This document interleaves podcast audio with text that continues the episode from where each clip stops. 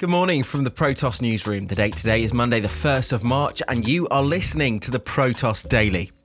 The headlines this morning: Tether has reportedly been targeted by blackmailers who claim they'll release documents that could harm the Bitcoin ecosystem.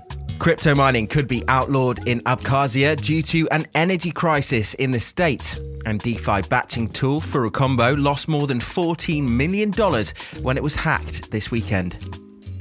At the time of publication, Bitcoin is trading at $48,000, up nearly 8% for the past 24 hours. Ether has also spiked above $1,500 once again after it registered 15% gains. Aave and the Binance coin have been by far the best top 20 performers for the day, up over 21%. Tether revealed this weekend that it's been the target of, quote, a pretty sad attempt at a shakedown, after it received a ransom demand for more than $20 million worth of Bitcoin. The issuer of the controversial USDT stablecoin said that would-be blackmailers are demanding the payoff or they'll release documents they say will harm the Bitcoin ecosystem.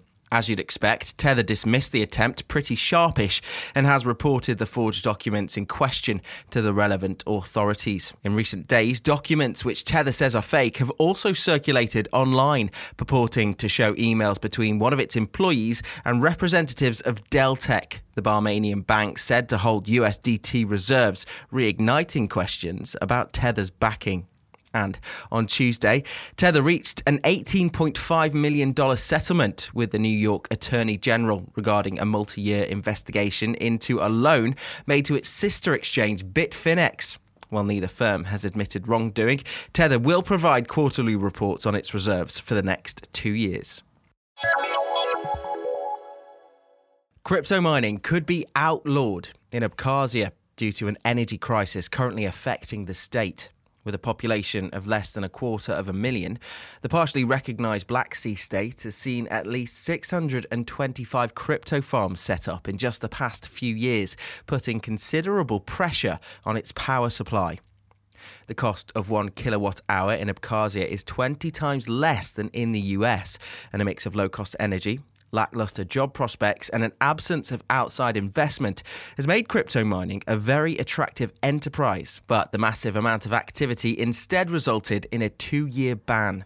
The government lifted its initial ban in September 2020, asking miners to register and pay higher electricity fees instead, but the resulting crypto rush saw energy consumption increase by 20%, forcing the state's energy company to introduce rolling blackouts and impose another ban.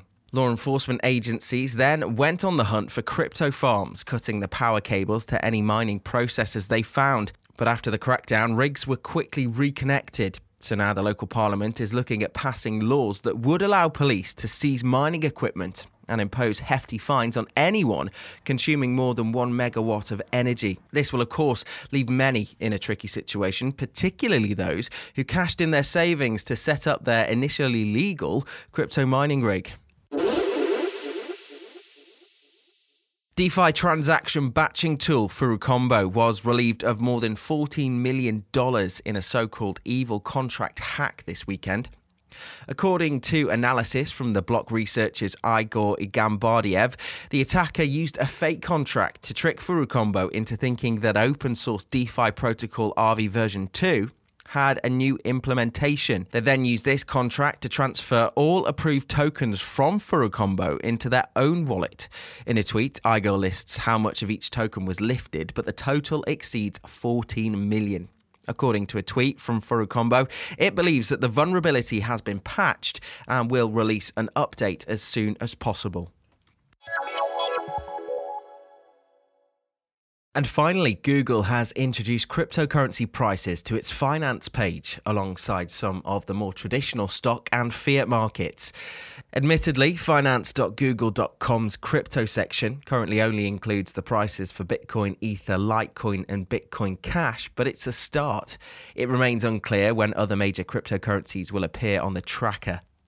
The move comes a few weeks after Bitcoin's market cap reached the $1 trillion milestone, having gained an avalanche of much publicised recognition from institutional investors such as Michael Saylor and entrepreneurs like Elon Musk. And thank you for listening. To stay up to date with the latest from the world of crypto, make sure you subscribe to the Protoss Daily in Spotify, Apple Podcasts, and all other major podcast providers.